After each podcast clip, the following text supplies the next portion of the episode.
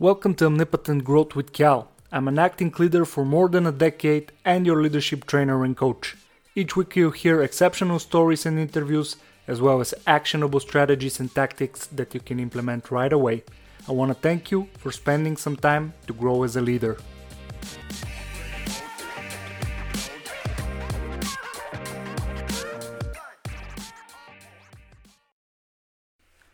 How to bring focus as a leader in your organization. First, we have to think about what is focus. Focus is the center of interest. This is the part of the picture that is not blurry. And as a leader, if you can imagine yourself being as the kid with the magnifying glass, this is where the focus goes.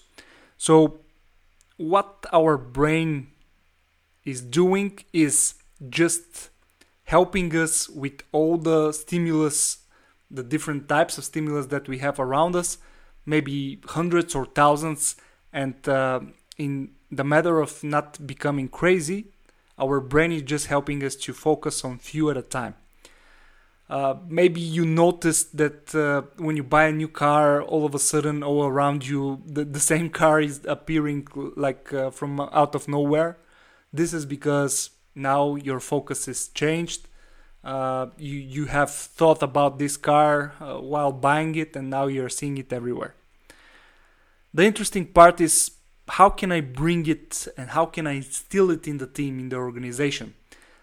When you're the leader there are three essential things you can do.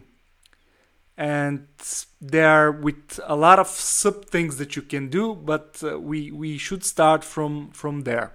The first one is the personal example in many cases, this is the most important part. And uh, the step that you might want to take first is communicating your focused goal or focused task clearly. This uh, needs few prerequisites, of course, and you already have to be in a good relationship with your team. You have to communicate uh, on, on a regular basis, and uh, you should uh, be able to establish an open communication um, a type of communication in which people can ask questions and uh, you can discuss the things and uh, not just uh, being a monologue and saying uh, you have to do that and uh, figure it out or even worse uh, micromanaging them and just telling them what to do.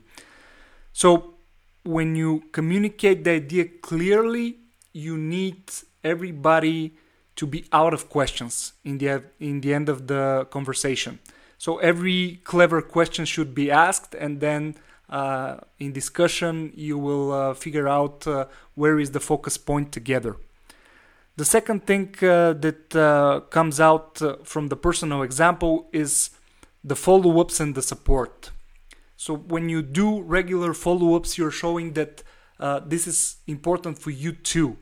And when you are the leader and when you're showing that you have interest in this topic, uh, the people in your team are quite more motivated to uh, devote their time into the task, to find their own focus, how to contribute and help to this task.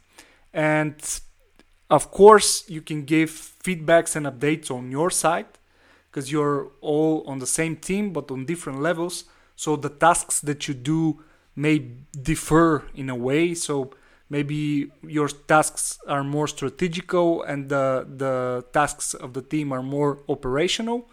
But in the end when you show that you also want to update the team with your progress with your uh, achievements on the topic uh, you're even focusing more and you're even um, bringing uh, the big uh, red uh, sign uh, on the task that helps your team to focus more so the next thing that you might want to do is um, the second big part, giving the necessary freedom.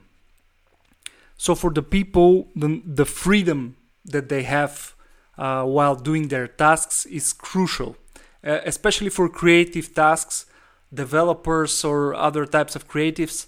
Uh, they need uh, their part of the puzzle.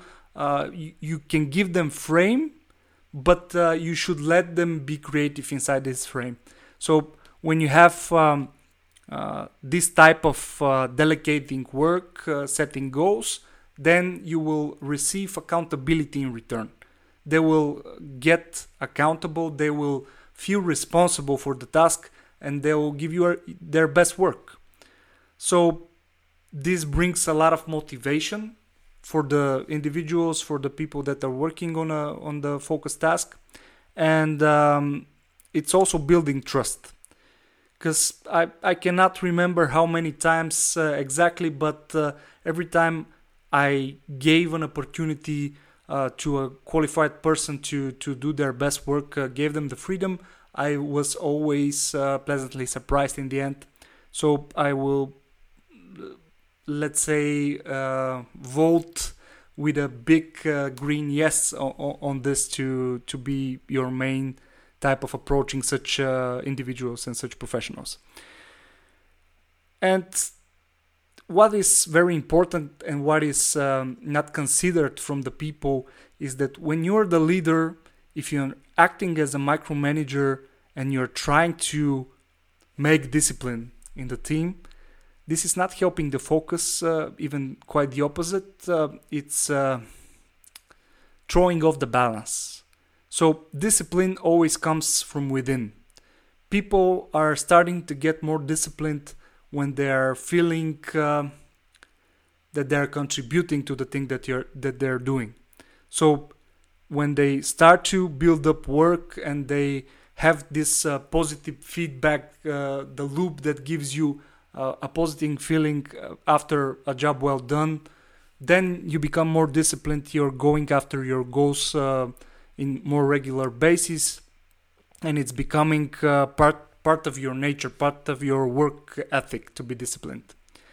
So this is the the way uh, i think that uh, you can achieve this with giving the necessary freedom.